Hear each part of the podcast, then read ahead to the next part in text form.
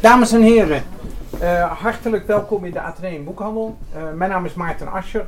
Uh, geweldig dat u hier bent op deze exclusieve, besloten, familieachtige salonbijeenkomst. Hoogdrempelige. Hoogdrempelige.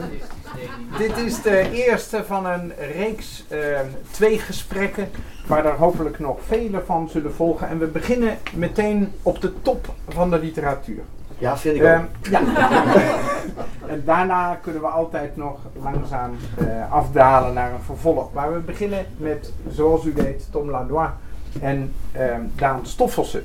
Eh, Tom Lanois gaat sinds zijn proza debuut natuurlijk al drie decennia mee.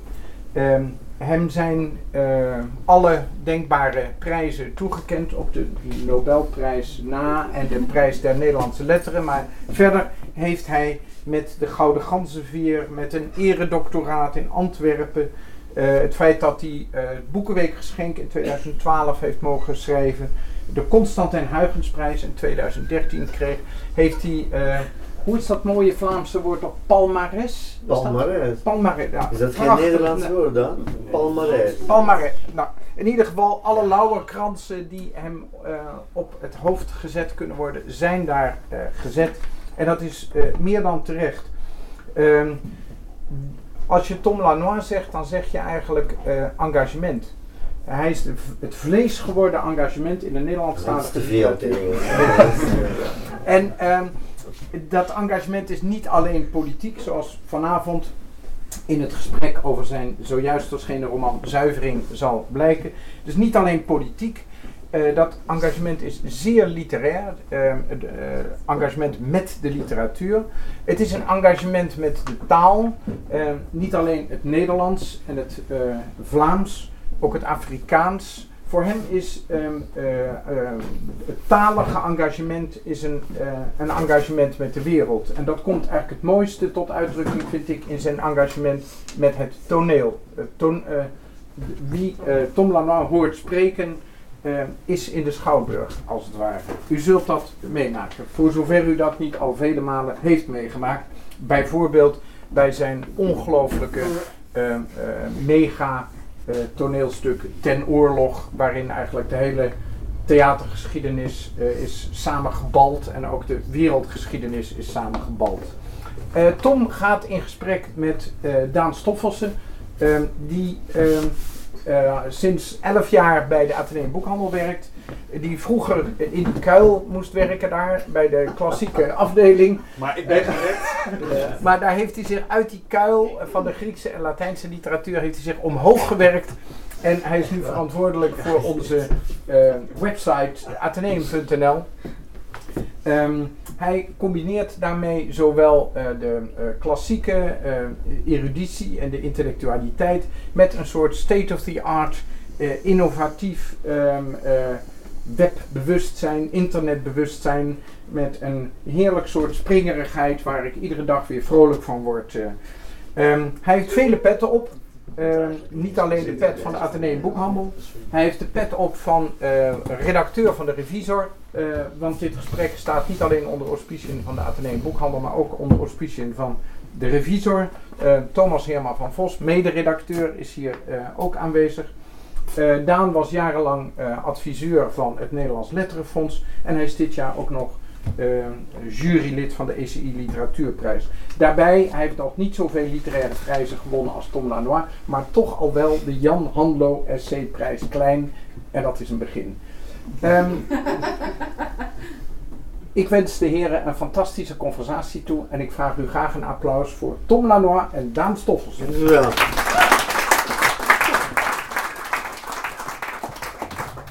Heer. Toen je binnenkwam dacht ik, moeten we dit gesprek wel zittend doen? Maar de, laten we gewoon zittend beginnen. Nou, ik kan altijd recht staan hier. Ja, precies. Altijd, uh, dan ga ik een paar... Ga ik doen hoor. Goed. Als ik lees. Zal ik af en toe lezen. Ja, als je dat wilt doen. Ja, ik heb absoluut. wel een paar momenten dat ik denk, ja, hier hebben we de stem van Tom. Uh, maar kijk, zoals, zoals elk project van me, Ik weet niet of iedereen mij ziet eigenlijk. Een beetje, een beetje opschuiven. Want het is wel zichtlijn. Ik ben een man van het theater, dus zichtlijnen zijn wel. Als nu de mensen stoppen met selfies te maken, dan kunnen we echt verklaard hè.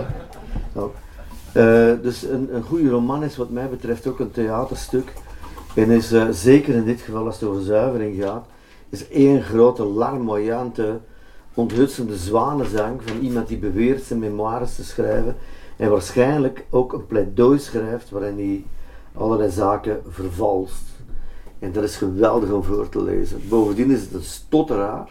Dus het is al duidelijk dat het geen autobiografisch boek is. En eh, is dat iets wat, eh, ik weet, ik heb, ik heb nou bij de presentatie van het boek de eerste keer voorgelezen. En dat is ehm, toch een fascinerende eerste kortsluiting. Iemand die niet goed kan spreken, stottert, maar mooi schrijft. En ik vraag me af of ik, of ik een programma moet maken van dit boek. En dat, dus ik, eh, ik ga jullie straks misbruiken om toch minstens weer die, de, de inleiding een stukje van te lezen. Maar dan mag jij beslissen wanneer het dan wordt. Eh, dit lijkt me een goed moment. Nee, nee, Ja, nee, nee, nee, nee. Nee, beginnen we niet bij het begin? Nee, nee, nee, nee, dat is, dat is te makkelijk. Nou, dan, dan Nee, dat vind ik te makkelijk gewoon. Ik ga heel lastig doen vanavond. Nee, dat vind ik te makkelijk. goed. Nou, dat, Want dan lijkt het alsof ik alles al opvoeren en bruggetje en zo verder. Nee, je moet een beetje weerwerk bieden. Kom aan. Ja, man. zeg, Nee, dat is- ja. Als je, vanuit de kelder, als je vanuit de Mad Max uh, Thunderdome kelder van de klassieke letteren tot hier bent opgekomen, dan verwacht ik wel weerwerk, toch? Dus je moet niet je laten leiden door mij. Je moet, eh, jij moet beslissen wanneer ik moet voorlezen. En wat dan. Oké? En, Je kijkt naar mijn Ik- hemd. ik- eh, nee, je, pak je ziet er eh, fantastisch uit. Ja, Dankjewel. het Je komt hebt het heel over mijn pak of over mezelf? over alles. Dankjewel. Dankjewel. Ehm, eigenlijk wil ik wel bij het begin beginnen, maar bij het eerste begin van dit boek. Ja. Wat was de... ehm, Ik ben maar aan het plagen, hè? dat weet je. Hè? Ja. Ehm, wat was de eerste kiem van deze roman? Want er, er- zijn een, een, een, eigenlijk eh, zoveel elementen in deze roman die eh, naar voren springen. Mhm. De, de, de haan, ehm, eh, de verteller of de omstandigheden, de, de, de, de, de achtergronden in Fort Europa. Wat, waar begon zuivering in Ja. jouw schrijvers, Ja. jouw Kijk, schrijfproces? zonder ironisch te zijn, dit is een veel beter begin dan dat ik eerst voorlees. Omdat het klopt. Dat is een heel goede vraag. Omdat ik duidelijk niet iemand ben die één, laat staan twee romans per jaar schrijft. Voor mij is een goede roman, behalve wanneer die autobiografisch is, en dan nog. Sprakeloos heb ik, ehm, om het, om het, om het ranzig uit te drukken, twee, drie jaar op gekoud voordat ik echt ben beginnen te schrijven met heel veel eh, eh, tegenzin, want eh, ik wou dat verhaal schrijven en tegelijk ehm, sprakeloos was dat, was dat zo persoonlijk. En wist ik dat ik als schrijver dat moest schrijven, dat ik me daar tegen verzette. Maar voor de rest is een roman voor mij altijd eerst een heel lang denkproces. Op de slijpsteen die Louis Paul Boon ons heeft meegegeven. En die is dat de schrijver moet proberen, niet in elk project, bijvoorbeeld niet in Mieke Maaikes op zijn jeugd, eh, minder in Menuet dan in Priester Daans of in andere van zijn werken, maar moet niet schrikken of schromen, terugschrikken of schromen om een seismograaf van zijn tijd te zijn. En dat wil zeggen dat je wel eerst die tijd en jezelf binnen die tijd moet bekijken. En ik hou van zaken die me komen aanvliegen. En letterlijk aanvliegen, in dit geval die haan, waarmee het boek begint, is een, een, een haan die mijn man en mij, René en ik, eh, is komen aanvliegen in ons huis. Ehm, het zal Amsterdammers verwonderen, maar het palazzo wat ik beschrijf in eh, het boek, eh, een palazzo, ja, dat is gewoon het, het huis wat wij bewonen in Antwerpen. Ik heb schaamteloos ons huis misbruikt, maar op een bepaald moment op de binnenkoer, ik moet dan binnenplaats zeggen, maar ik zeg liever binnenkoer, eh, zo'n haan is komen aanvliegen. en ik wou die gebruiken, maar als wat dan? Dat is één punt. Tweede punt, research. Op moment, eh, en ik neem er dan een dankbaarheid aan, lees ik in Metro, gratis krantje, wat wekenlang moet hebben rondgezworven op eh, een treinstel van de Belgische spoorwegen, want het is Toen van vond jij het. Het is van januari, dus dan ben ik niet in België. Ik ben pas opnieuw in maart in België.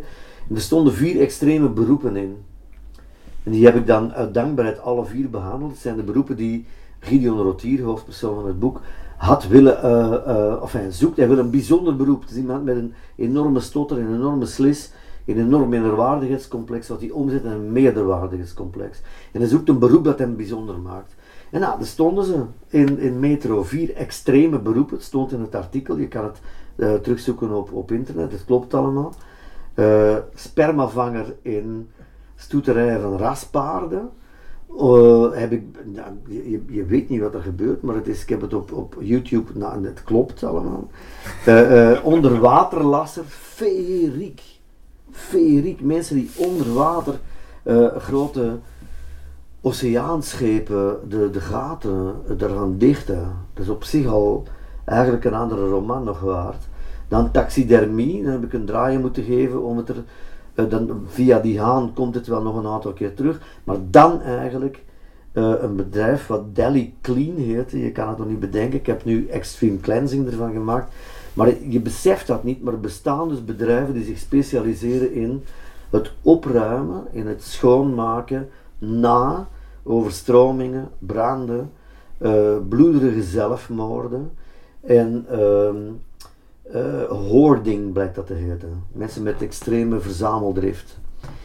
En daar heb ik dan, van daaruit opeens viel alles wat mij betreft in de plooi. En dus ik wacht op dat moment. Ik wacht op een moment dat de werkelijkheid waarvan ik de seismograaf wil zijn, via zijn trillingen mijn materiaal bezorgt, waarop ik opeens een breed perspectief zie en denk van, ah, maar ik kan dat verbinden met mijn eeuwen, oh ja, dat kan niet, want ik ben geen eeuwen oud, in mijn verbeelding wel. Maar dus, uh, ik wil heel lang een boek schrijven over een, een stotteraar die mooi schrijft.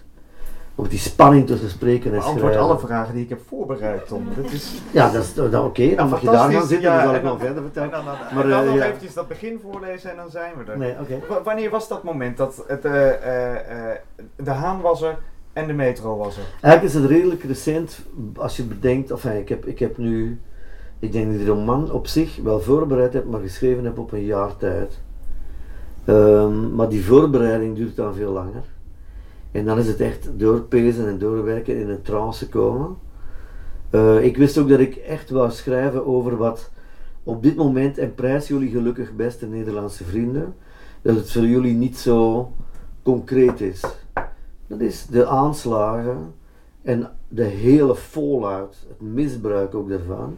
En de paranoia en de angst, want uiteindelijk is Zuivering een boek van de paranoia. Uh, een boek wat, wat probeert aan te duiden wat in één geval, die Gideon Rotier en die familie, die Syrische vluchtelingenfamilie, die bij hem belandt, wat mensen beginnen te doen onder uh, ja, de, de, de, de, onder de ijzeren ploert van de angst. Dat is het waar het boek over gaat. En wij hebben die aanslagen gehad. Ja. Ik woon in Antwerpen in de orthodoxe Joodse wijk. Ik ben met de trein naar hier gekomen, uh, gisteren naar Den Haag, maar enfin, uh, van de rit, ik heb het in, in Parool ook verteld. Ik woon amper op 1200 meter van het Centraal Station in Antwerpen. Ik ben weer eens te meer vier uh, koppeltjes van extreem gewapende militairen gepasseerd. In het station staan ze ook. Er staan grote militaire voertuigen bij, bij het station. En men is dat gewend enerzijds in België en anderzijds helemaal niet. Die paranoia na die aanslagen en wat het doet met de politiek, wat het doet met de geest, met de angst van de mensen. En wat mensen nemen en bereid zijn te accepteren wat betreft het volgende, het beschermen van onze vrijheden, die ik zo belangrijk vind, en daar, om dat zogenaamd te doen, het prijsgeven van vrijheden. Dus dat is eigenlijk waar het hele boek over gaat. Alles wat in, in, het, in de buitenwereld gebeurt, gebeurt in dat palazzo van Gideon Rotier, met en tegenover, jegens en ook af en toe dus, dus, er is niemand echt schuldig en iedereen is slachtoffer en iedereen is dader in het boek. Maar dat is op dit moment, het is een, wat dat betreft, voor jullie, godzijdank, heel Belgisch, heel Europees boek. Jullie hebben die aanslagen nog niet gehad. Die angst zit er bij ons ongelooflijk in. En daar moest dat boek over gaan. Dat wist ik allemaal en dat valt op een bepaald moment samen. Maar die stotteraar, die had je al eerder in je hoofd. Ja. Ehm, ik moest denken aan sprakeloos. Ja. Eh, aan aan ehm, niet de eh, stem hebben om te Ja. zeggen wat je wilt, om, de, de- om naar voren te treden. Ehm, was die stotteraar ook al. eh, had je die toen ook al verbonden met jouw engagement? Met, jou, met wat je om je heen zag? Of was dit die stem die je nog een keer wilde inzetten voor een verhaal? Oké, het zijn verschillende en weer hele goede vragen. Ik zal proberen op elk element iets te zeggen. Engagement in de letteren in de Nederlanden is bijna altijd problematisch op een manier die ik nooit in mijn tweede vaderland, Zuid-Afrika, ontmoet. Er is automatisch iedereen gedwongen door de omstandigheden op die mate politiek dat dat niet meer geldt. Uiteraard spreek je je politiek uit. Hier is het op een of andere manier nog altijd dat ik die stotteraar zou vinden omdat ik geëngageerd ben wat in de politiek. Nee, die link is dan niet zo direct politiek. Ehm, maar ik, ik, ja, ik ben niet alleen maar een, een politiek geëngageerd auteur. Ehm, dus je, je, moet, het- is weer de complexiteit. daar. Wat kan kunst? Wat kan een roman anders? En ik denk heel veel. Hè? Ik denk, ik, ik ben absoluut wat dat betreft een ambassadeur van de romankunst. Ik weet dat om de zoveel tijd wordt de roman doodverklaard, meestal door mensen die er niet in slagen om een roman te schrijven. Dat is gewoon de werkelijkheid, als je denkt aan wie het allemaal doet. Eh, de romankunst kan meer dan journalistiek, meer dan wetenschappelijk documentalisme of documentarisme, hoe je het wil noemen, meer dan sociologen, of op een andere manier, laat ik het zo zeggen. Ja. De complexiteit van de enkeling in een maatschappij tekenen. En al die aanslagen en zo verder, want dat natuurlijk trekt dat de aandacht, maar dat is het decor, dat is de arena, dat is de hoge drukketel waarbinnen individuen terechtkomen. En de vraag is, en dan volgens mij heb je een goede roman, dat mensen kunnen met deernis en afschuw tegelijkertijd zich toch inleven in een aantal van die personages. En zelfs in die verschrikkelijke hoofdfiguur, want laten we eerlijk zijn, het is wel een stotteraar, en, en, en, eh, maar het is wel een verschrikkelijke figuur natuurlijk. Het is niet omdat iemand stottert dat het per se een goed mens wordt, integendeel. Eh er is, het is een gekwetst mens. Maar dit, dat gestotter, en dat is dan weer een andere lijn dan de politiek. Hè. Ik heb altijd veel, omdat ik zo houd van toneel, en altijd heb moeten discussiëren over toneel en de plank en het gesproken woord. Dat is één groot geheel met boeken. En wij hebben ons laten wijsmaken dat daar een, dat daar een verschil tussen zit. Ehm, tegelijk ben ik blijvend gefascineerd door de onmogelijkheid om te communiceren. En dus dat is uiteraard mijn moeder, afasie, sprakeloos. Maar daarvoor kwam al, wat ik nu aan het spelen ben, die solo tenoorlog. En het slot daarvan is Richard Modderfokker de derde. Die eerst weliswaar in vijfvoetige jambe in een afbraaktaal spreekt. Hè. Nou is de fucking winter van de wallig gesmolten tot een hotte zotte zomer, dankzij het zonnekind van Buredwaar. Showers of doom that hang above our heads zijn in de oceaan zijn kut begraven. In ons coiffuur plakt rijst, pap en confetti. Doelloos roest ons harnas aan de muur. Our speech war slaat om in zatte praat. Our proud parade in wuft gehuppel. Dat is nog altijd, binnen de vijfvoetige jambe, is dat nog altijd taalmuziek. Maar die taalmuziek wordt, die op, op een bepaald moment, naar het einde van het stuk toe, valt die helemaal uit elkaar. En wordt het geen vijfvoetige jambe, geen syntaxis, wordt het wat ik toen omschreven heb, twintig jaar geleden, als woord pap. Niet-taal, ontaal, wantaal, wartaal, nietstaal enzovoort. Allemaal woorden die ik gebruik in sprakeloos. Dus de eerste confrontatie, ik zweer het je, met mijn moeder, horende welke taal ze sprak, krijg je toch tegelijk een enorme klap op je gezicht. Want denk ik, alles wat ik over die en dan wil je eigenlijk toch niet zeggen en niet denken wat ik van die Richard Modderfokker gezegd heb en zijn taal, die een maaktaal was om het gebrek aan greep en het cynisme van de macht duidelijk te maken, ligt Dat mijn moeder daar. daar. Ja, Dus- dat was. Ja, en ik heb andere projecten ook, Mama Medea, de strijd van Medea met Jazoon. Helemaal vertolkt in vijfvoetige jambe tegen grootstedelijke taal. Zij formuleert met Medea ook een aantal dingen over taal. Dus het is mijn onderwerp altijd geweest. En dat ik dus nu die, die gebrekkig sprekende eh, Geweldig schrijvende. Gideon, maar mooi schrijft. Dus dat is de, dat is de, dat is de complete kortsluiting. Hoe moeten we daarmee omgaan? Want ik weet uit mijn jeugd, in die, die wijk die ik beschrijf in Sprakeloos, daar liepen vier, vijf stotteraars rond. En een twee van hen heel extreem. En wat doe je als kleine jongen? In die volkse wijk. In toch een ansenering die eh, eerder Fellini is dan eh, eh, Ingmar Bergman. Ja, je lacht mee. Je lacht die uit. En dan ben ik nog altijd, ik zal niet zeggen dat mij extreem schuldig voel, maar dat, hoe moet je je dan voelen? En stel nu eens dat er van die stotteraars iemand is die bijzonder mooi schrijft en toch nog altijd die wond voelt van eh, uitgelachen te worden. En daar komt de vreemdeling die onze taal niet spreekt. En die lacht niet met hem. En die vraagt, leer mij de taal. En hij mag zijn moedertaal aanleren aan iemand die hem niet uitlacht. En die op den duur zelfs zijn slis en zijn stotter moet afleren, Prachtig, omdat die ja. vreemdeling denkt dat het bij de moedertaal hoort. Snap je? En eindelijk, eindelijk heeft hij een vriend.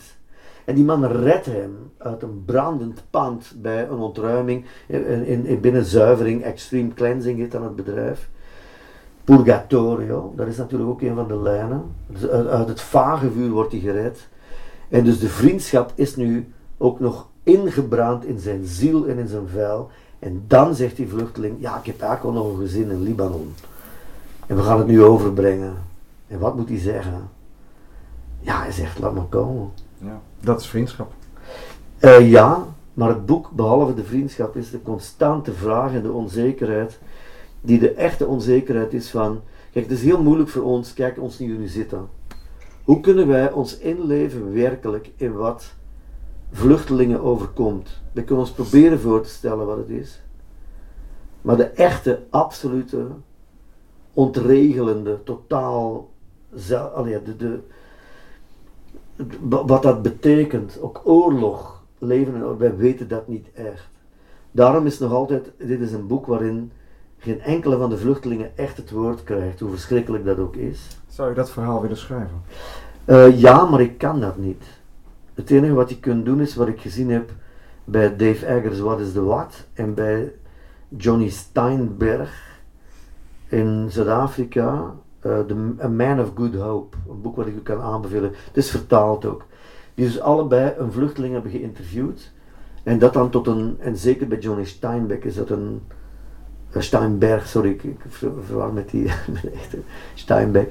Ehm, aangrijp het verhaal, maar dat is weer aan, dat is dan, dan, dan zit je toch een soort sociologisch verhaal te vertellen. Ik denk dat ik nog altijd moet proberen onze onzekerheid, eh, onze twijfels, onze, de mensen die het Fort Europa gebouwd hebben en gek worden, de architecten van Fort Europa, en die totaal killewiet en claustrofobisch worden van wat ze zelf hebben gecreëerd, dat wou ik tekenen. En dat dan, ehm, ja, dat moet ook talig zijn. En dus die, uiteindelijk, behalve de vriendschap waar hij veel over doet, is het nog altijd tot het einde, de laatste bladzijde, de twijfel over verraad. Zijn, de, het litteken van zijn minderwaardigheidscomplex is zo groot dat hij zich blijvend afvraagt: ben ik nou niet door die Youssef eigenlijk opgelicht? Heeft hij mij niet misbruikt? En mensen verdwijnen, en dat is wel, ik hoop de frustratie op het einde van het boek, dat die, dat die eh, toch een vertolking is van wat ehm, vluchtelingen overkomt. Het mooiste compliment tot nu toe, en het zijn er dan, er zijn veel mensen die het mij gevraagd hebben, je gaat toch een vervolg schrijven, want ik wil weten hoe het met, ik kan nu de, de lol verknallen van de mensen die het boek nog niet gelezen hebben, eh, afgelopen is met die en die en die. Natuurlijk is het antwoord nee. Het is onmogelijk. Dat Niet dat alleen de dat. kracht van het boek.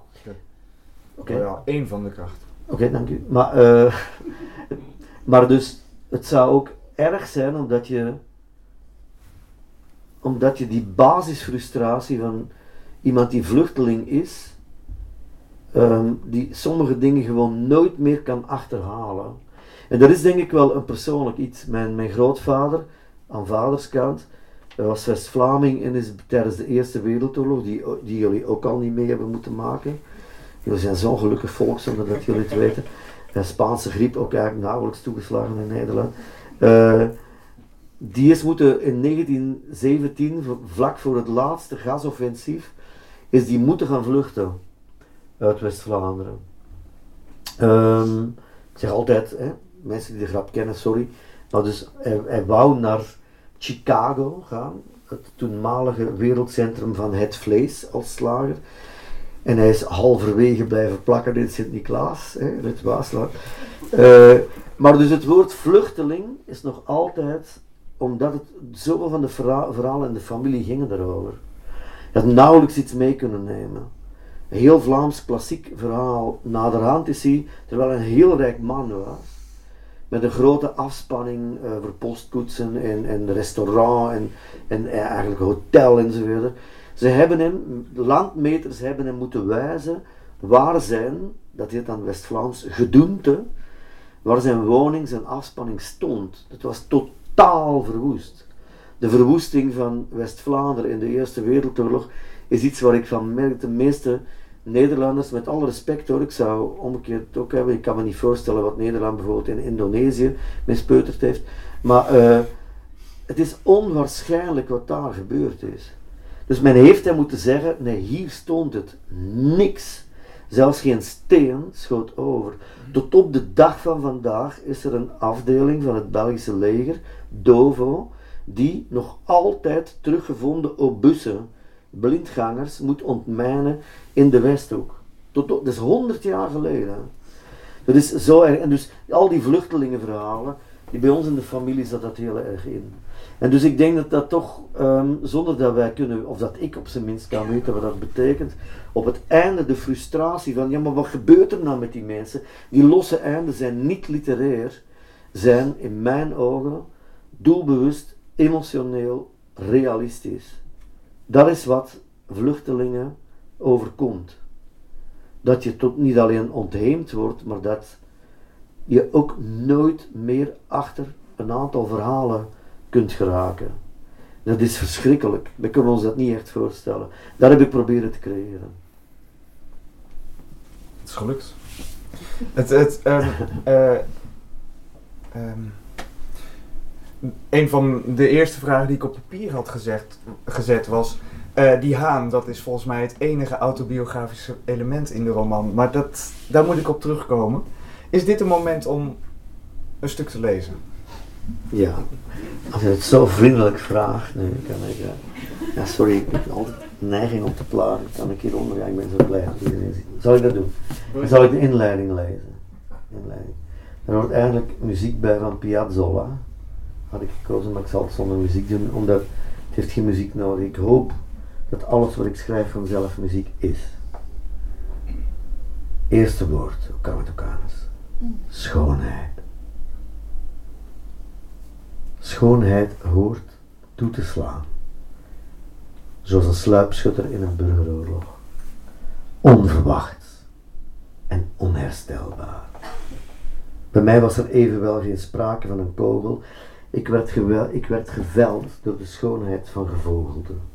Een jonge haan die, God weet waar vandaan, over de muren van een stadstuintje kwam aangevlogen tijdens een van die zondvloednachten die onze regio's zo'n slechte reputatie bezorgen. Hij zoog dekking onder de terrastafel en scheet er mijn antieke sierstegels vol. Zanderdaags, onder een genadig maar waterig ochtendzonnetje, kwam hij behoedzaam tevoorschijn en begon, naar mijn rhododendronbloemen, te kukelen kuien als naar prijskippen. Zijn kraaloogjes fonkelden beledigd, omdat ze hem niet antwoordden. En zijn veren kleed was op, het borst donker, op de borst donkerpaars, bij de flanken antraciet zwart. Naar de rug en de vleugels toe werden zijn veren okerbruin en bordeauxrood. Een kleurenpracht die deed denken aan gevallen bladeren in oktober maar dan mat glimmend, als onder een laagje oud vernis. Een topwerk van een anonieme meester.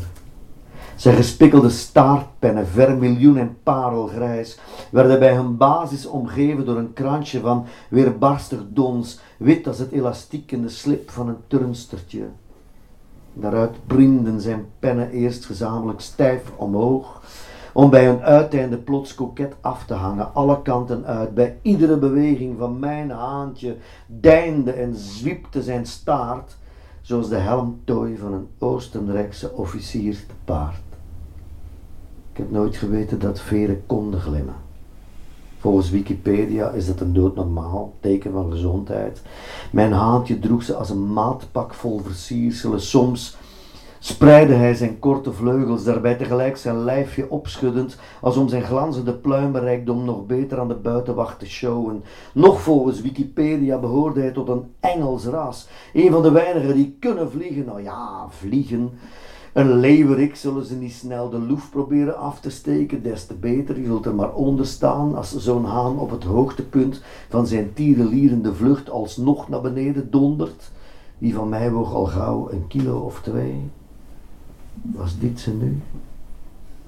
De ultieme schoonheid waarvan ik het bestaan al lang had opgegeven. Zo gedrongen, zo gepluimd, bepluimd en toegegeven ook zo schitterend. Hij bleef mijn rhododendrons het hoofd maken, ook toen ze al waren uitgebloeid. De vergeefsheid van zijn roep en de koppigheid van zijn passie ontroerde me. Waarom was ik daar eerst zo verbaasd om? Hij en ik waren voorbestemd om elkaars pad te kruisen. Bonte pluimage, schel, geschetter, die zijn perfect aan mij besteed, al zou je dat aan mijn buitenkant niet zeggen. Aantrekkelijk was ik nooit. Onhandig, des te meer. Als men al spreekt over mij, noemt men mij bedeesd, alledaags. In geen enkele groep val ik op. Er zijn gecastreerde, afgelopen katers die meer de aandacht trekken als ze een straat oversteken. Als ik op straat iets vraag, antwoorden de mensen me meestal niet. Ze vragen me te herhalen wat ik zei. Mij van kop tot teen taxerend, alsof ik de vreemdeling ben in mijn eigen stad. Soms kijken ze ronduit angstig, het moet zijn dat ik warrig praat, of zachtjes, of allebei. En ik slis verschrikkelijk. Ik word er zelf soms geschift en stuurs van. En ik stotter ook nog. Als ik zenuwachtig ben, gaat dat gepaard met stuipen. En trekt mijn hele gezicht samen. Per letter. Soms een paar keer. Ik praat alleen als ik niet anders kan. De stilte is mijn trouwste vriend en toch houd ik mijn hele leven lang al van fanfares, Franse verzen, allerhande extravaganza. Ik ben verzot op Apollinaire en Baudelaire. Wie leest ze nog? Wie leest ze nog in de taal van Molière en Voltaire? Ik. Ik. Niemand bemint welsprekendheid meer dan de hakelaar.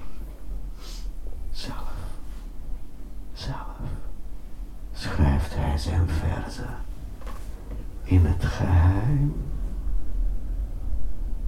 Dat is het eerste deel van de proloog.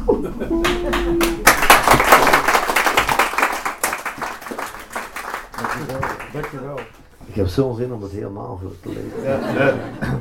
Nou, ik, weet, ik denk echt dat ik op een bepaald moment misschien. Maar het is zo'n uitdaging om hier een programma op het podium, wat ik bijna bij al bij mijn boeken heb gedaan. Maar hier, is- hoe vaak kun je stotteren en slissen en, en misschien dood je dan juist de fantasie. Mensen die het boek lezen moeten de hele tijd denken, oh ja, die man spreekt verschrikkelijk. Terwijl hij wel, heb ik echt mijn best voor gedaan, heel mooi schrijft.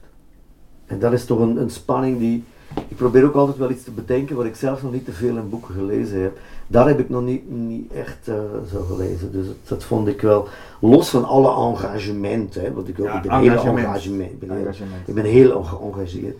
Maar dus dat vond ik echt eh, toch wel ontzettend ehm, intrigerend. Wat doe je als je goed kunt schrijven en niet kunt spreken? Het, het eh, heeft dan een, eh, eh, een consequentie en ik ben wel benieuwd ehm, hoe je dat bedacht had. Dat hij, hij, hij komt heel traag tot nou ja, het drama zelf. Het is, het, het, je hebt het boek in drie boeken opgedeeld en, en, en langzaam kom je dichter tot het kookpunt. En dat gaat ook, dat voelt ook traag, omdat we hem nodig hebben. Hij is de Mm. verteller en alles wat er gezegd wordt komt in de indirecte reden. Hij vertelt elk gesprek na. Mm. Voor mij werkt het fantastisch, maar niet meteen. Ja. Hoe, Ja, kijk, maar er komt ook. Ik vind wel dat er van het begin. Die proloog helpt, denk ik al veel. Die voorspelt heel veel. En dan moet je weten, ja, er komt nog heel veel, maar dan.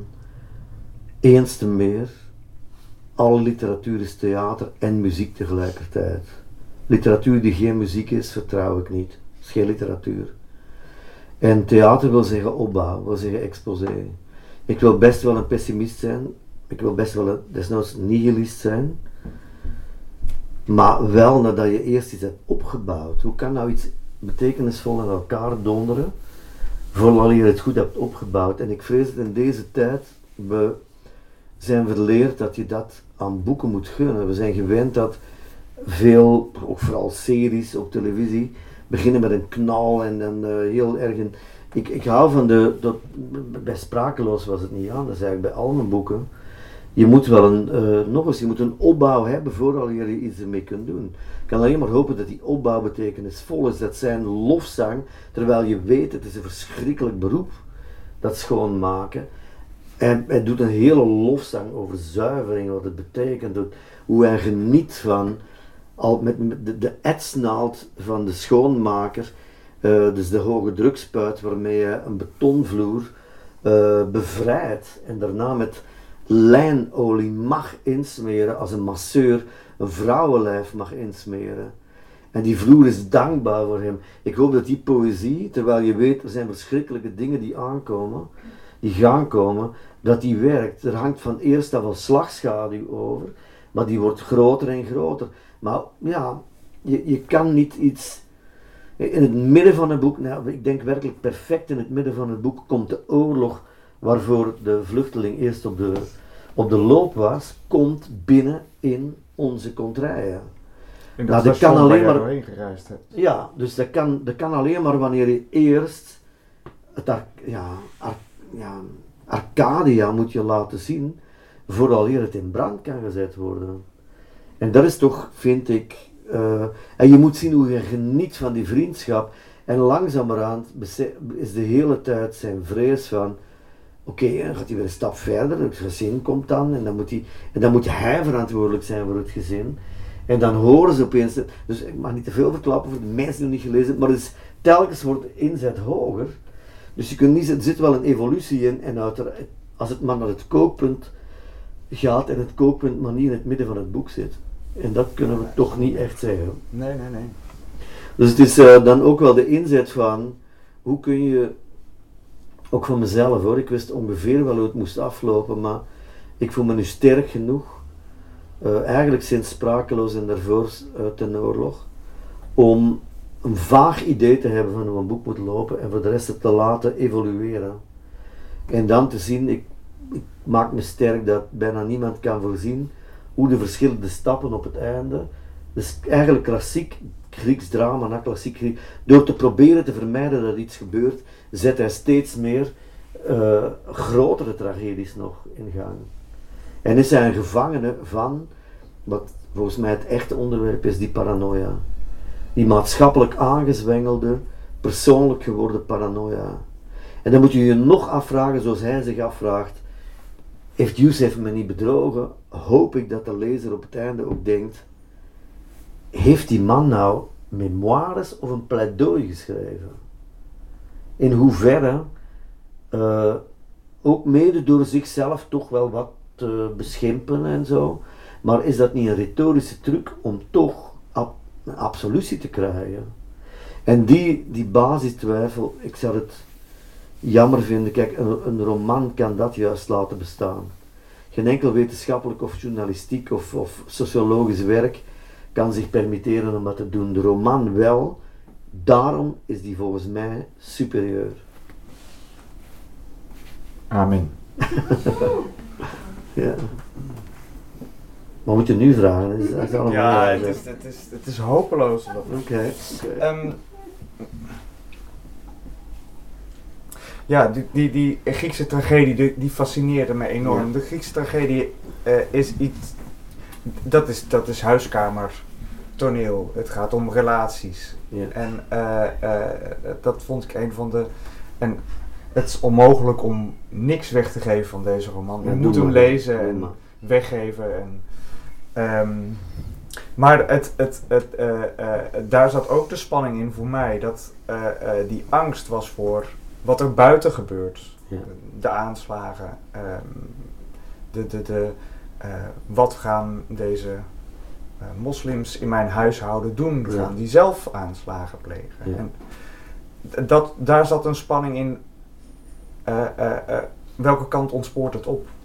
Dat vond ik ja, subliem gedaan. Um, maar goed, hij zegt al in het begin, sommigen zouden me misschien zelfs brandmerken als moordenaar. Dus dat, dat,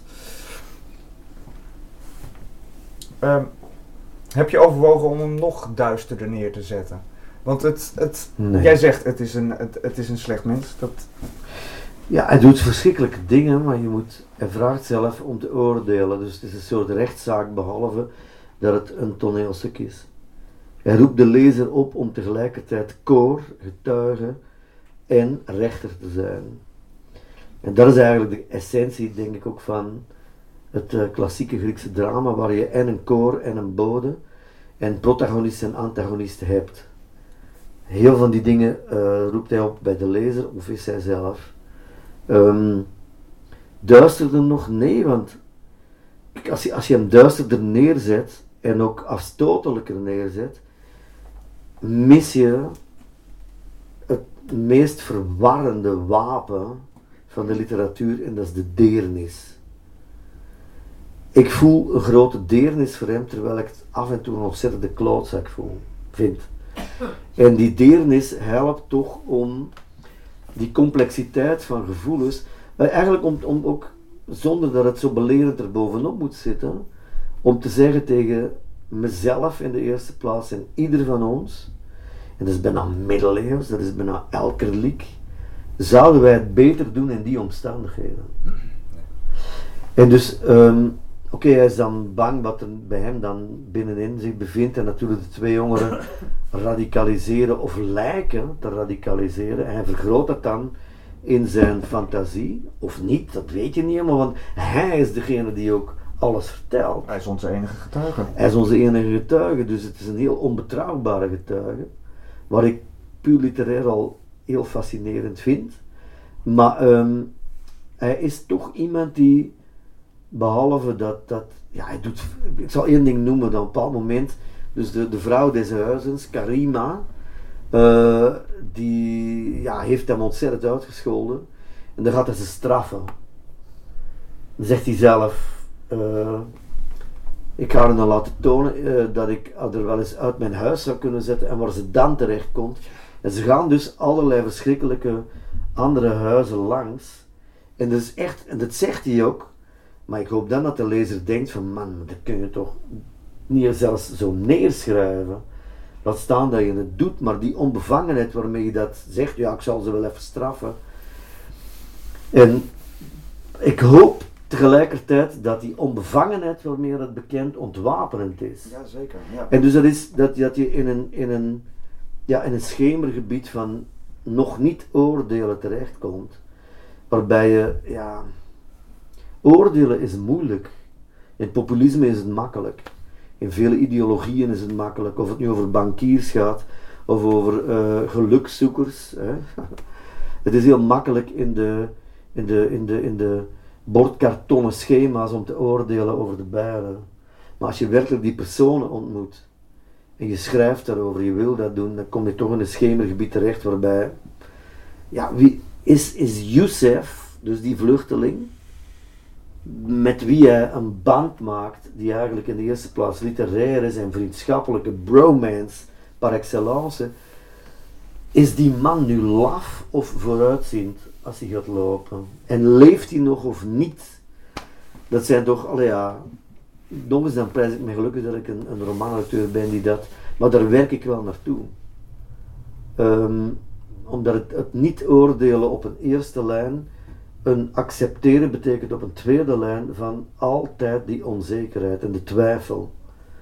De twijfel in tijden waar via Twitter en vooral veel politieke programma's en als we nu maar allemaal zingen waar het volkslied is en we leren de grondwet van buiten zijn al onze problemen opgelost. Is dat nou werkelijk? Ja, Tom, is dat, nou werkelijk het terrorisme. recept? Ja. Ja, nee, dat is toch, dat is toch van een zieligheid. En tegelijkertijd, oké, kan ik, zover ga ik dan, nog begrip voor opbrengen dat, dat je placebo's nodig hebt en dat het bij sommigen kan helpen. Dus als ik in Antwerpen rondloop en ik zie al die militairen, kijk, terror- terrorisme is een kwestie van theater. Een terrorist zal nooit op een niet-symbolische plek toeslaan. Een terrorist zal nooit naar de Veluwe gaan en een weide waar drie koeien staan, daar naartoe lopen met zijn bomgordel en zich tot ontploffing brengen. Een terrorist kiest een symbolische, dus een theatrale plek voor een theatrale handeling. Dat is niet cynisch bedoeld, maar iemand de keel oversnijden. En dat filmen en op het internet zetten is een daad van theater de la cruauté, maar nog altijd theater. En de theater is bedoeld om grotere effecten te maken dan de daad alleen. Dus alles op theater dat eigenlijk wil zijn, zinnenbeeldend wil zijn. En dus de reactie van we zetten soldaten op straat, wat natuurlijk het theater van de valse veiligheid is. Er stonden militairen in Zaventem tijdens de aanslag. Die waren vooral dienstig bij het verzorgen van de gewonden achteraf. Niet bij het verhinderen van de aanslag. En toch is daar een mate van logica. Oké, we gaan dan militairen in het straatbeeld uh, zetten, maar je komt, je, ja, je, je komt er niet mee op, op die manier om, om alles te bespreken door dat te doen. En de, eigenlijk, ik, ik vrees, wat ik echt vrees, als het nu, maar dat is een persoonlijke vrees, hè, als ik dan schrijf, dus die aanslagen nog eens in het kader, maar op dit moment ben ik bang dat er in Antwerpen, wat we ook gehad hebben, een, een, een aanslag alle Anders Breivik. We hebben het godzijdank nog niet van die ampleur gehad, maar we hebben twee, drie aanslagen op die manier gehad. Een jongen die een, uh, een geweer koopt in een wapenwinkel en die een vrouw met een hoofddoek door het hoofd schiet. Die een zwarte nanny doodschiet. Die het uh, tweejarige blanke blonde kindje wat weent om de zwarte nanny doodschiet. Dat is amper wat 12, 13 jaar geleden in Antwerpen. Dat is ook gebeurd. Een aantal van de zaken, en want ik krijg nu wel te horen van ja, ja, het is een beetje zo. Uh, Roberto Bolaño, al die moorden in 2006, 6, het is een heel apocalyptisch beeld. Maar dan vraag ik van oké, welke zaken vind je overdreven? En ik heb slag om slinger gekozen bij sommige opsommingen voor zaken die werkelijk gebeurd zijn en die ik verzonnen heb. Dus ja, er is in Luik een zoon van een imam doodgeschopt letterlijk door drie homofobe allochtonen uit Luik. Ja, er is in mijn geboortestad nota bene een man die bij een geval van verkeersagressie tegenover uh, een gekleurde gast opeens naar zijn uh, uh, pick-up truck loopt, een kettingzaag uit de wagen haalt en die de benen afzaagt. Letterlijk.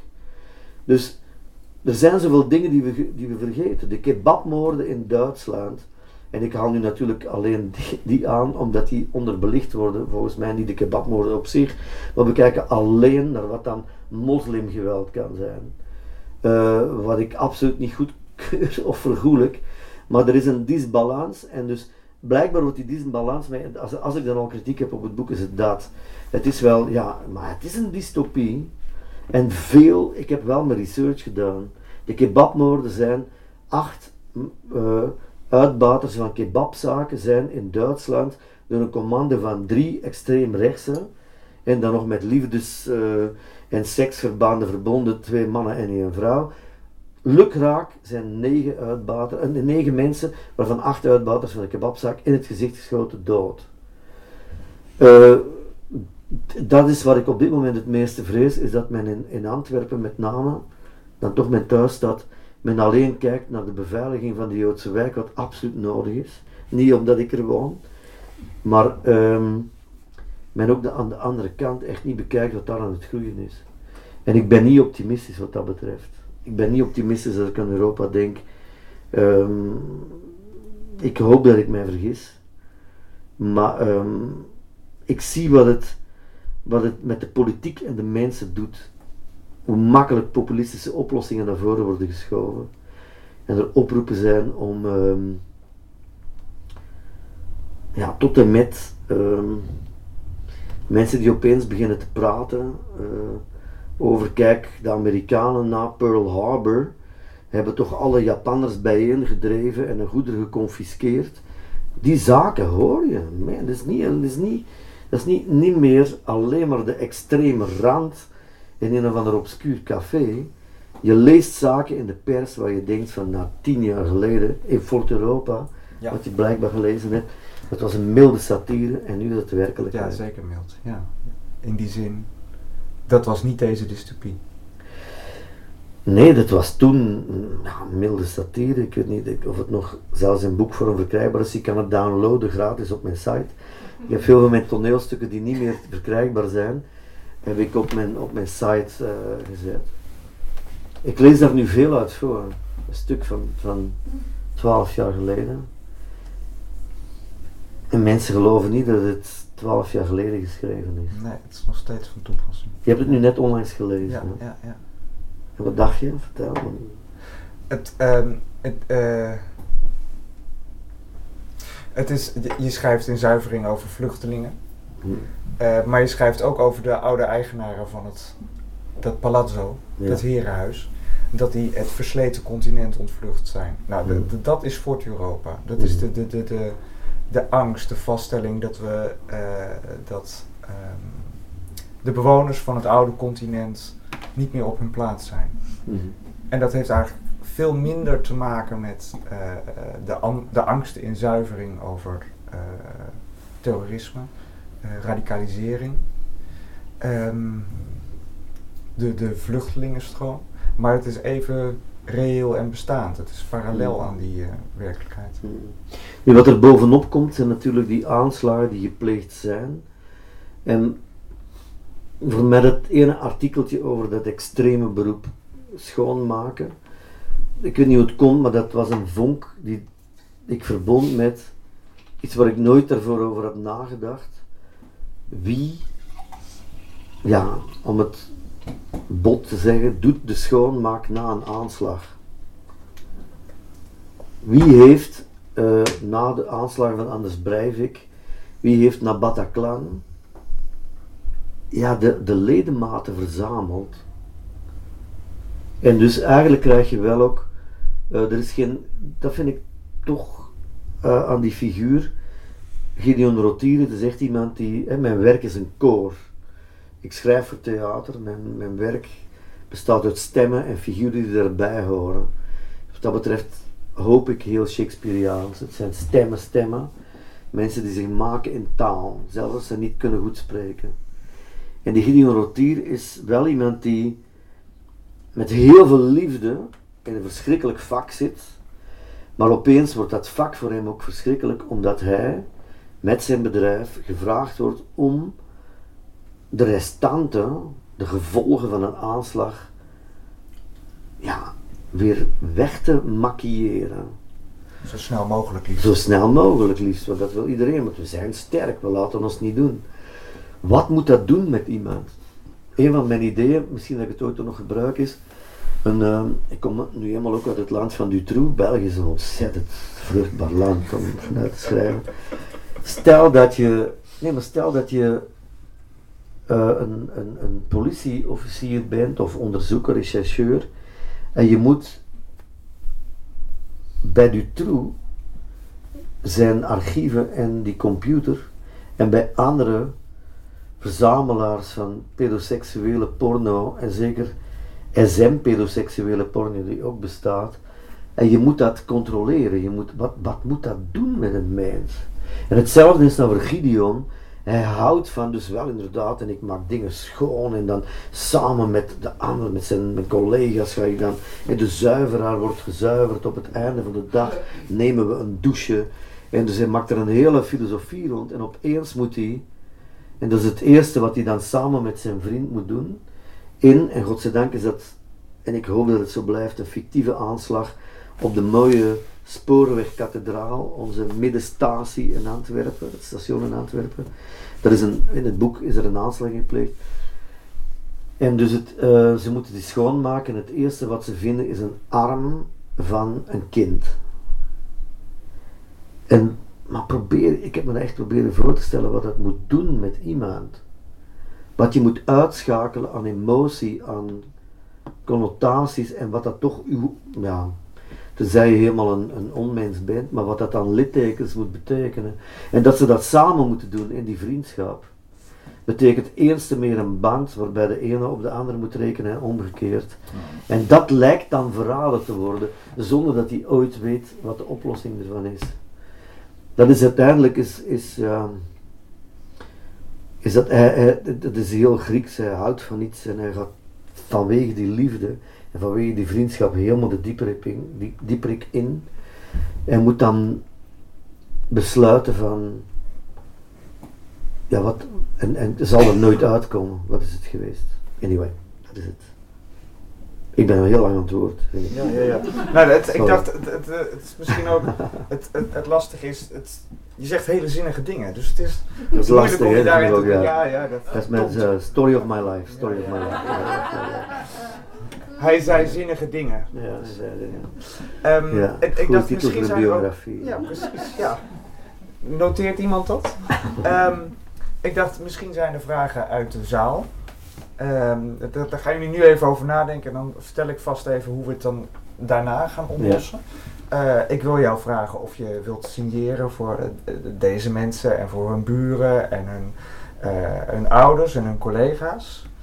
heel graag eh, we, we hebben wat te drinken voor jullie allemaal en vooral voor Tom.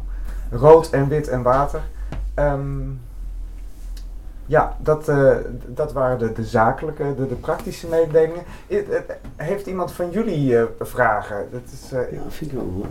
ja. Heeft, wie, wie heeft het boek gelezen al? Op 30 bladzijden na. Op 30, ja. Oeh. Dat, zijn, dat is wel spannend. Dat is, Maar even een hele praktische, hè? Heb je Ja. dat nou bewust zo gekozen als je dit zo vat? ja. Ah, Dat is samen die ontwerper met wie ik werk.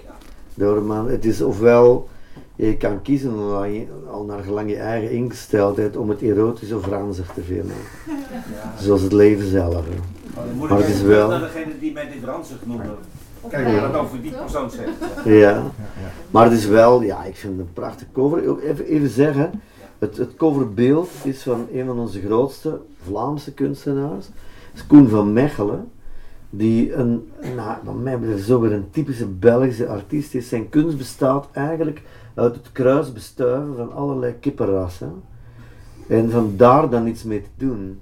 En dit is dan een van de, dat is niet een, mislukte kruisbestuiving, maar het is wel een haan die gestorven is onder Marek's disease. Dat blijkt dan een, een, een bepaald soort, ik weet niet eens of het vogelgriep is, maar hij heeft dat zo dan opgezet. En ik zag die, die afbeelding en dacht van, nou dit is het. Want die haan in het hele, behalve dat het autobiografisch is, dat is niet eens zo belangrijk, maar betekent wel iets, is dus de voorafschaduwing natuurlijk, die komt aangevlogen van het gezin, maar ook van iets helemaal anders, wat ik net heb gelezen, van de schoonheid.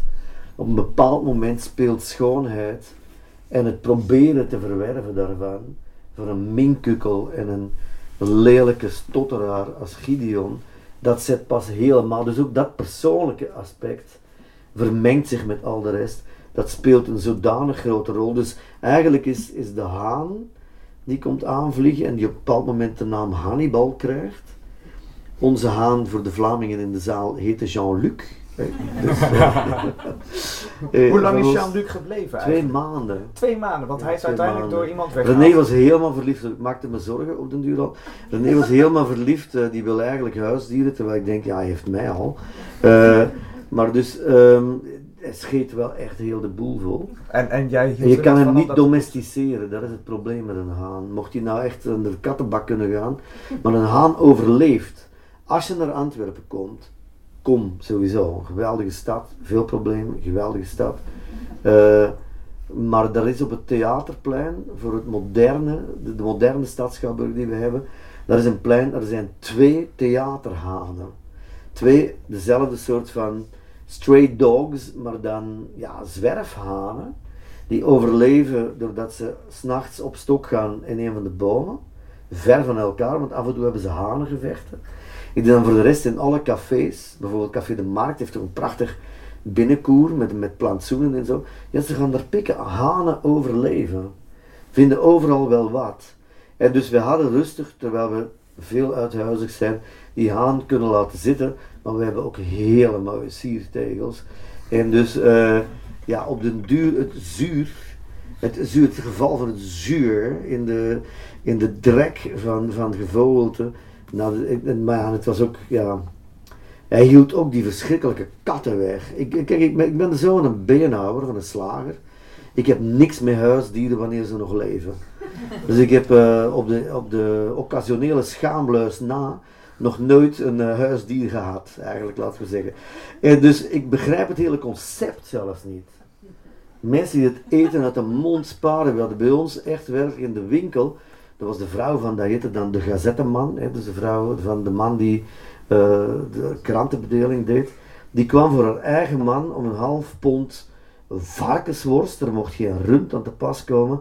En voor haar hond, een of andere poedel van, van een weet ik veel welk ja, stratier gekruist met een chihuahua. Die vrat een, eh, een filet, dat is het beste stuk van, de, van het rund, van 250 gram per dag. Dus het mens gaf dus drie keer zoveel uit aan haar, hond. Ik hoop dat ze er evenveel plezier van beleefd heeft ook, intussen dan haar man, maar dan aan haar eigen man. Dus, is, eh, ik vind dat een heel eigenlijk huisdieren een vies concept, laat ik het zo zeggen. Ik, eh, ik heb er niks mee. Ik heb er niks mee. Dus, eh, maar die, die haan heb ik wel, ik was helemaal gefascineerd. Zo, dat is echt een heel mooi dier. En ik hoop dat de beschrijvingen die ik wel, die beschrijvingen zijn ook een eerbewijs aan mijn man, hè, aan René. Hij was zo verliefd en hij wist helemaal niet dat ik ermee bezig ben. Dus het was zo'n plezier om na anderhalf jaar in mijn schrijfbunker eindelijk het manuscript aan René te kunnen geven en zijn gezicht te bekijken als hij de eerste bladzijde las en zag dat het over onze Jean-Luc ging.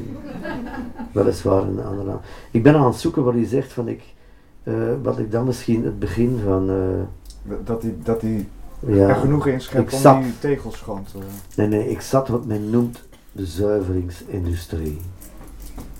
Dat, dat soort dingen eigenlijk. Maar ja, dan moet ik eerst, of zal ik dat voorlezen van het, ik zal het even voorlezen van die, eh, Dit begon dus met een vraag over waarom het omslag zo ranzig voelt. ja ja ja, Dus wel je- ik zal het Je hebt helemaal geen vraag voor deze man nodig. Nee, ik weet het, ik weet het. En- Dat is het eigenlijk. Zijn er nog vragen? Dan zal ik ook perfect naast antwoorden. En Tom die zoekt eventjes een... Ik zoek eigenlijk wat, die, zal ik, wat ik wel. Want ik, ik had helemaal niet bedacht dat spermavanger dat dat bestond. Hebben jullie het ooit bedacht? Ja, Roald Dahl Spermavanger. heeft daar een verhaal over Ja? geschreven. Ja, ja. Fucking hell. Uncle Oswald. En die was, Onkel Aswold was ontvanger of gever? Eh, Die, die, Uncle Oswald bedacht dat je dat dan ook bij beroemde mensen kon doen. En Ah, ja. dan die, die, die sperma kon doorverkopen. Ja. Oh. Er schiet me nou echt ranzig verhaal te binnen ik zeggen. Tom, Ik lees heb voor. ik heb ooit gewerkt in een theatertje, dat, dat ben ik begonnen. Theater de Zwarte Comedie in Antwerpen, gelegen in de toenmalige, nog echt gezellige eh, hoerenwijk in Antwerpen. En dus we waren bevriend met al die, en het waren heel antieke hoeren. Nou, de oudste was inderdaad ook 85. De prijs steeg, Fort Europa. de, de prijs steeg om naar gelang ze delen van haar kunstgebied eh, op de tafel liet liggen of niet. En nog andere aanse dingen. Het gaat niet over, het gaat over de, de... Hij doorloopt eerst, hè, Gideon, ik doorliep eerst een serie baantjes om de broden, bla bla bla en zo. En hij gaat dan eigenlijk op zoek naar zijn uitzonderlijk beroep. Ik liet me niet ontmoedigen door de stroom van standaard afwijzingen die ik vaak per keer in de post ontving. Ooit moest het lukken. Wel begon ik mezelf in e-mails en op ouderwets briefpapier steeds gunstiger voor te stellen enzovoort enzovoort. En zie, dankzij een sollicitatiebrief vol grootspraak kreeg ik onaantrekkelijk armoedzaaier een spectaculair nieuw proefcontract aangeboden als spermavanger in een paardenfokkerij. Dat er weinig andere gegadigden zich aandienen kon natuurlijk ook gelegen hebben aan de onmogelijke uren, alle nachten en weekends paraat staan, aan de onaangename verplaatsing naar het hol van Limburg, aan het bespottelijke salaris, hetzelfde als een beginnende kassière, en last but not least aan de onberekenbaarheid der zenuwachtige hoefdieren. Het net stond bol van het leedvermaak met spermavangers die op hun knieën gezeten naast hun troetelbeest een schedelbreuk hadden opgelopen door één welgemikte trap van het ondankbare morbel. Ik bezwoer mezelf voorzichtig te zijn. Het enige paardachtige wezen dat ik ooit van dichtbij had gezien, als kind dan nog, was een kermispony met hondenogen en gaten in zijn vacht. Nu hielp ik een Norse eigenaar van een stoeterij om zijn langpotige prijshengsten, gegeerd tot in Dubai, te begeleiden naar een lokale veearts waar de arme dieren verleid werden om een bok te bespringen. Toegegeven, geen echte bok.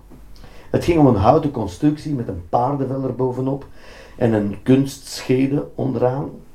Veel meer dan een buis met een soortement bekertje aan het eind ervan was het niet. De prijshengst begon niettemin te rammen met beangstigende kracht en dito tempo, extra aangespoord door de geur van een tochtig gemaakte merrie die twee meter verderop in een open box stond te walmen van de wellust. Niet zelden begon zo'n vrouwtjesdier ook nog eens dampende vijgen te produceren om de lokroep van de natuur helemaal compleet te maken. De hengst lag inmiddels voorover op zijn bok, die hij met de voorpoten omklemde, alsof er liefde in het spel was. Uit zijn blik sprak een mengeling van vervoering en paniek. Om hem heen stonden de eigenaar en oudere verwant, een verre kapitaalkrachtige oom, als ook ikzelf, de gezette veearts zelf en diens kortgerokte assistenten. Het bebrilde kind staarde met mooi schuin hoofd naar het gebeuren, waarover ze nu en dan een aantekening maakte op haar klembord, waarna ze met vernieuwde interesse keek naar de onnatuurlijk ver uitgerolde hengstenzwengel, een woord van A. Monen, voor degenen die hem nog indachtig zijn, en hoe die tekeer ging, die hengstenzwengel in de vergaarbuis. Niemand zei een woord. Soms knielde de eigenaar en begon zijn Arabische volbloedhengst te helpen door diens uitrolpenis bijkomend te stimuleren met de blote hand. De man had er duidelijk ervaring mee. De hengst brieste, de lokmerrie hinnikte zachtjes, de bok piepte alsof hij elk moment kon bezwijken. Ik voelde me een pooier in een ouderwetse piepshow op een camping die bekend stond om zijn groepseks. De hoeveelheid zaad stond niet in verhouding tot het vertoonde geweld. Eén staaltje kon evenwel met gemak, allemaal gedocumenteerd, hè, met gemak 2000 euro kosten, afhankelijk van de leeftijd, de stamboom en de overwinningen van het dier. Je kon zo'n staal ver bestellen of diep gevroren. Het werd hoe dan ook geleverd in rietjes. Ieder vak zijn jargon. Ik was verantwoordelijk voor de diepvriesporties. Goddank werd me nooit gevraagd om ze zelf met de daad in te brengen. Nog maanden nadat ik was ontslagen overviel me een nachtmerrie waarin ik met mijn rechterarm tot aan de oksel vastzat in het achterlijf van een draagpaard, zoals ook honden aan elkaar kunnen vastzitten na een echte geslachtsdaad. Over ons goot niemand een emmer koud water. Minutenlang stonden het paard en ik stokstil, akelig verstrengeld. Toen begon het dier te stappen. Eerst behoedzaam, daarna steeds rapper, tot draven toe. Ik was verplicht er zijdelings achteraan te lopen, eerst hopsend en struikelend. Ten slotte werd ik voortgesleept als achter een Trojaanse strijdwagen. Waar ik wel bij assisteerde in de praktijk, praktijkruimte van dezelfde veearts en opnieuw in het bijzijn van een half dozijn getuigen was het spoelen van merries die in het springconcours konden concurreren met de snelste hengsten. Korte tijd nadat ze bevrucht waren geraakt door een van mijn ijspralines, werd hun baarmoeder mechanisch leeggezogen door de arts en zijn bebrilde assistenten. Het geroofde embryo planten ze over in een minder getalenteerd exemplaar. De gespoelde prijsmerries konden een dag later al opnieuw deelnemen aan wedstrijden. Volgens gokkers en andere deskundigen liepen ze sneller dan ooit alsof ze werden voortgejaagd door vaag verdriet of reële woede. Dat kon ook. Op een goede dag kwam de eigenaar overeind en gebaarde ten overstaan van iedereen dat ik het stimuleren met de hand van hem moest overnemen.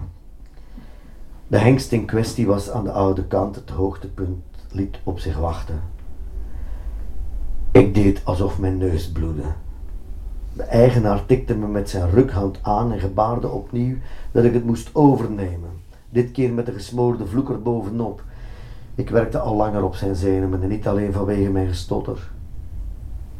Ik knielde neer, alsof ik in mijn leven weinig anders had gedaan.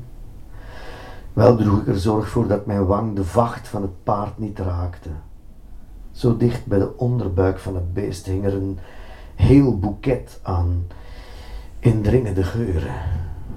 Ik begon zo goed en zo kwaad als ik kon aan de klus.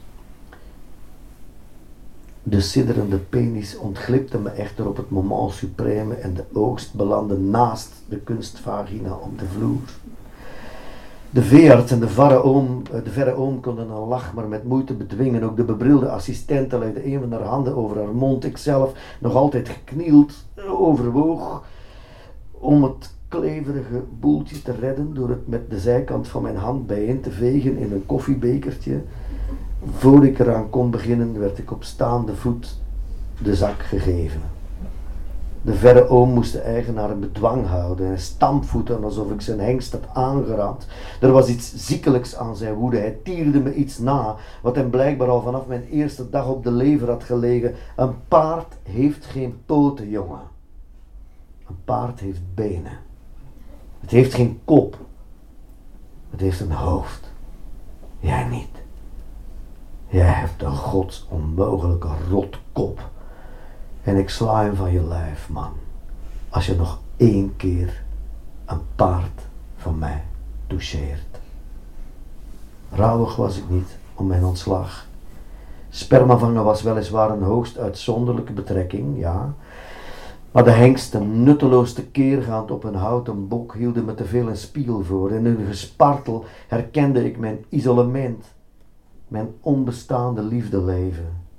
Met dit verschil, dat niemand mij ooit is naar een erzatsbok leidde.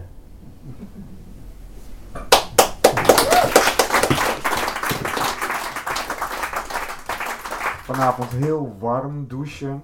Dan voelt u zich wel gezuiverd. Van de ranzige cover, hè? Dat, eh, Eh, er heeft iemand anders nog een vraag? Of gaan we door naar de borrel? Oh, dat is een moeilijk dilemma. Ehm, Het mag ook bij de borrel, hè? Dan- het mag ook bij de borrel. Tom is hier nog. Ehm, dankjewel, Tom. Ja, graag gedaan.